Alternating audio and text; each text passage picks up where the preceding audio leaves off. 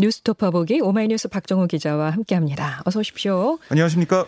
더불어민주당이 추진해온 검찰 수사권 기소권 분리 법안 어제 국회 본회의에 올랐죠. 그렇습니다. 박병석 국회의장 그 여야 원내대표가 합의해 의총 추인까지 거쳐서 국민께 공개적으로 드린 약속 이건 지켜져야 한다 이렇게 얘기를 했고요. 이미 어느 정당이든 중재안을 수용한 정당과 국회 운영 방향을 같이 하겠다. 아, 이런 천명했다는 사실도 거론했습니다. 네. 아, 그래서 이제 어제 국회 본회의가 소집이 된 상황이 됐고요. 어제 오후 5시 본회의를 열어 검찰청법 개정안을 박병석 의장이 상정을 했습니다. 여기에 대해서 국민의힘은 바로 필리버스터, 그러니까 무제한 토론에 돌입을 했는데요.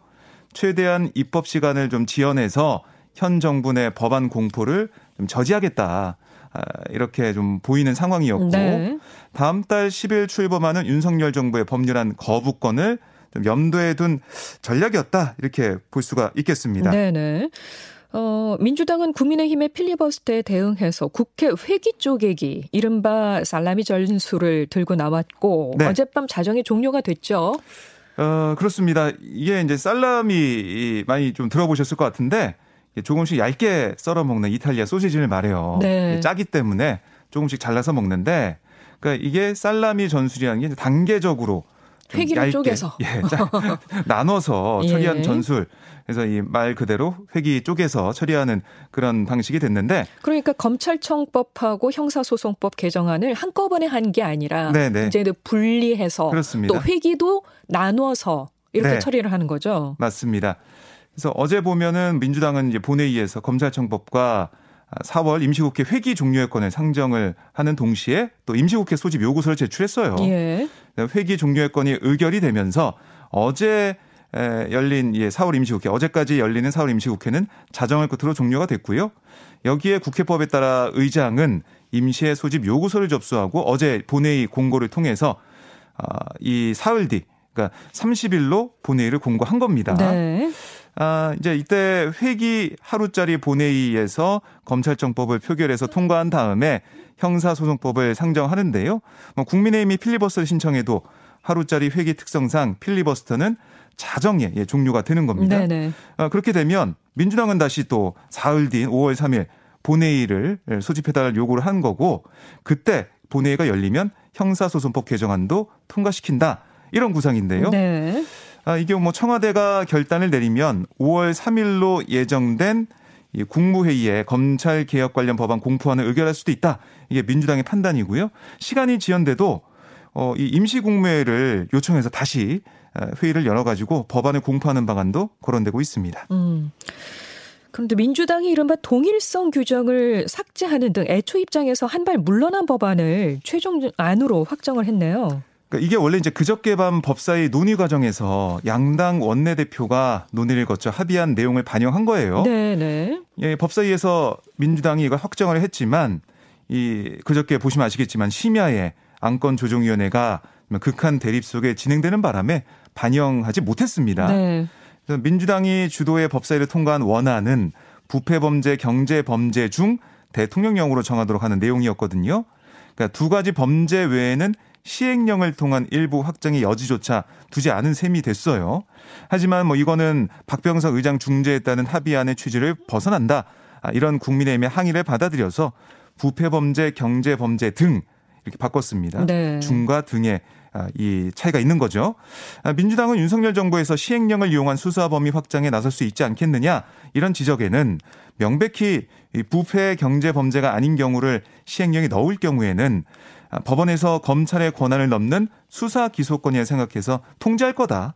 아, 이렇게 민주당은 보고 있습니다. 음. 아, 그리고 민주당은 또 이 사법경찰관이 송치한 범죄에 대한 보안 수사를 해당 사건과 동일한 범죄 사실의 범위로 제한한 규정도 수정안에서 삭제를 했어요. 네. 그러니까 이거는 사실 별건 수사를 금지한다는 합의안의 취지를 명문화했다라고 얘기를 해왔지만 검찰의 보안 수사 여지를 지나치게 제약해서 보안적인 수사나 공익적인 수사의 확대까지 막는다는 비판에 좀 부딪히는 상황이 되자 수정한 것으로 해석이 됩니다. 네, 그럼 검찰의 보안 수사 여지가 조금 확보가 됐다 이렇게 네. 보여지는 거군요. 근데 뭐 경찰이 또 송치한 사건에 대해서는 이 동일성의 원칙을 유지해야 된다 이런 내용도 있어서요. 예. 검찰 쪽의 반발은 이어지고 있는 상황입니다. 네. 어쨌든 이제 수적 열세인 국민의힘 뭐 그저께 검찰 수사권 분리 법안이 국회 법사위 안건조정위원회 통과한 것과 관련해서 효력 정지 또 본회의 부의 금지 가처분 신청을 냈는데 이 어떻게 또 처리될지도 지켜봐야겠습니다. 그런데 윤석열 대통령 당선인 측이 이 검찰 수사권 분리 법안과 관련해서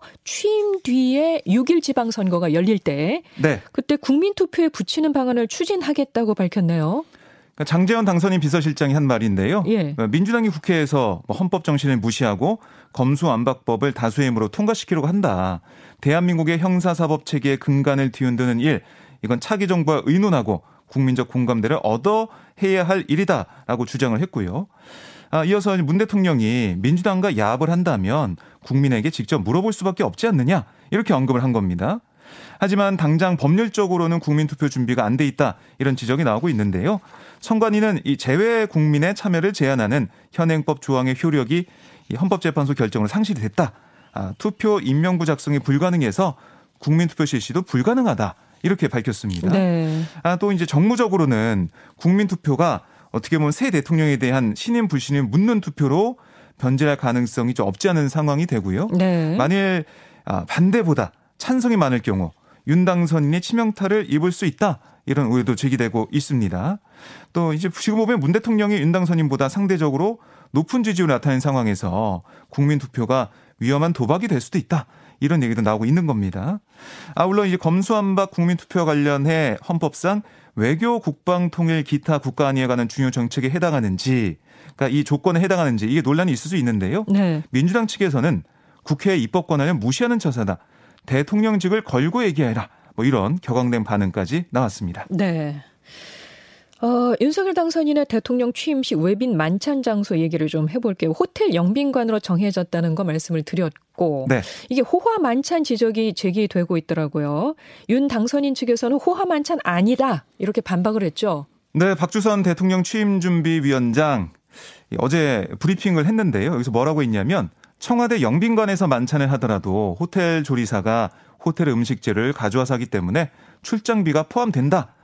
아, 이 신라호텔 영빈관 시설 사용료가 아, 그냥 50만 원 더 추가되는 거다. 아, 그러니까 돈이 이렇게 많이 안 든다.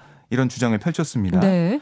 아, 박 위원장은 외빈 만찬 장소를 원래 청와대 영빈관으로 계획을 했지만 취임식 날과 같은 5월 10일 청와대가 개방돼서 국민 품에 안겨드리게 돼 있다.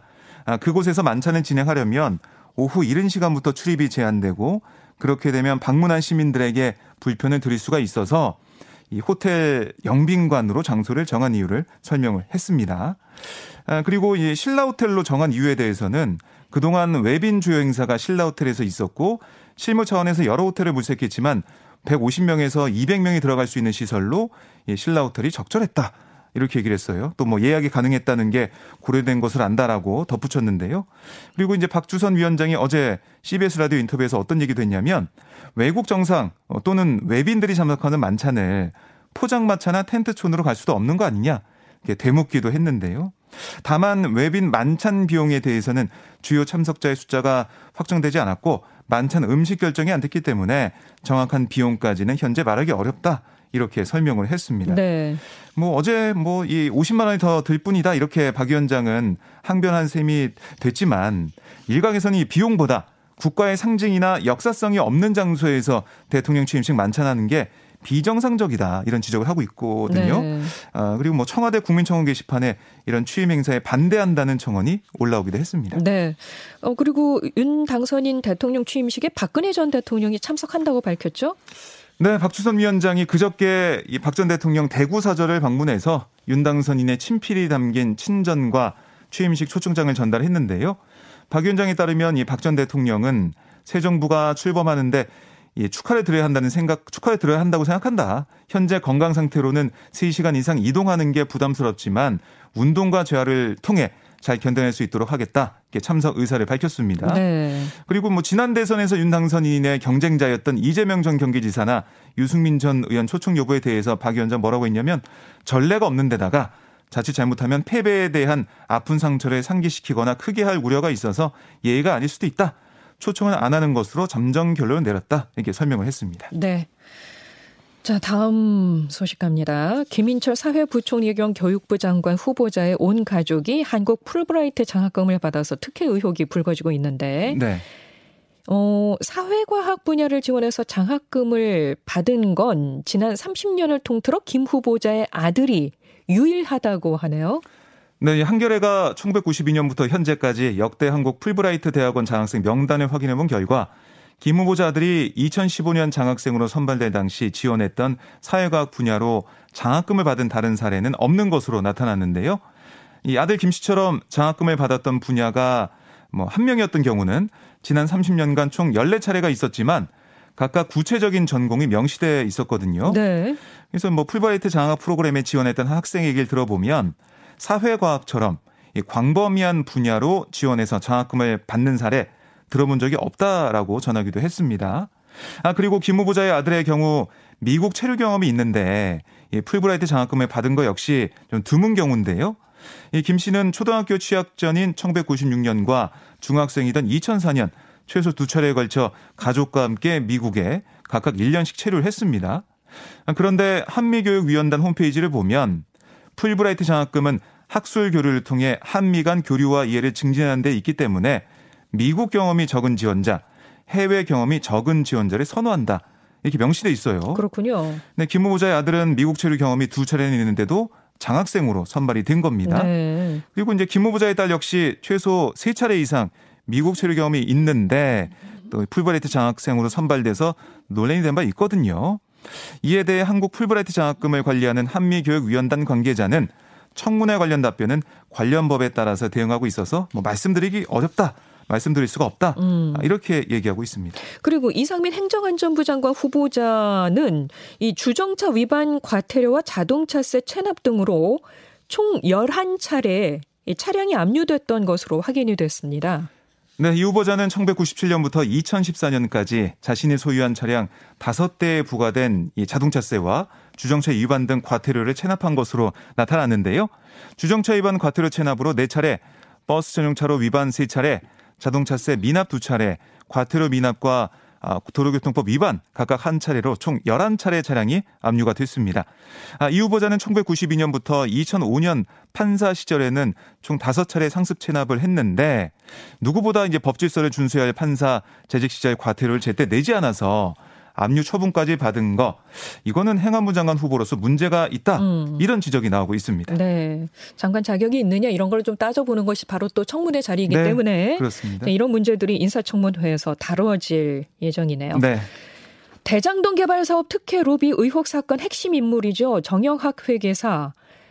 곽상도 전 의원에게 도움을 받은 대가로 곽 전 의원 아들에게 퇴직금 50억 원이 지급됐다고 들었다는 증언을 법정에서 네. 했습니다.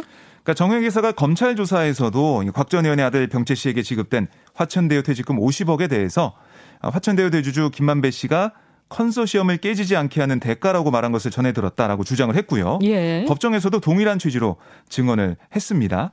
아, 또 이 김만배 씨가 변호사로 등록된 사람들은 변호사비 또는 고문료 명목으로 50억 원을 지급하고 또 박영수 전 특검과 이 곽상도 전 의원에겐 아이들을 통해서 주면 된다. 이렇게 말했다는 게 정 회계사의 증언입니다. 정 회계사가 그 얘기를 들었다고 말한 거잖아요. 그렇습니다. 김 씨가 음. 얘기를 했다는 거죠. 예. 아울러 정 회계사는 2018년 11월 서울 서초관 음식점에서 함께 식사하던 도중에 곽 전 의원이 많이 벌었으면 나눠줘야지 라며 김 씨에게 돈을 요구했고 김 씨가 아, 이 법인 돈이어서 안 된다 이렇게 거절해서 다툼이 있었다고도 증언을 했는데요. 네. 아, 정회계사의 법정 증언 이 재판에 어떤 영향을 줄지 재판부의 선고까지 지켜봐야겠습니다. 알겠습니다. 지금까지 오마이뉴스 박정호 기자 고맙습니다. 고맙습니다.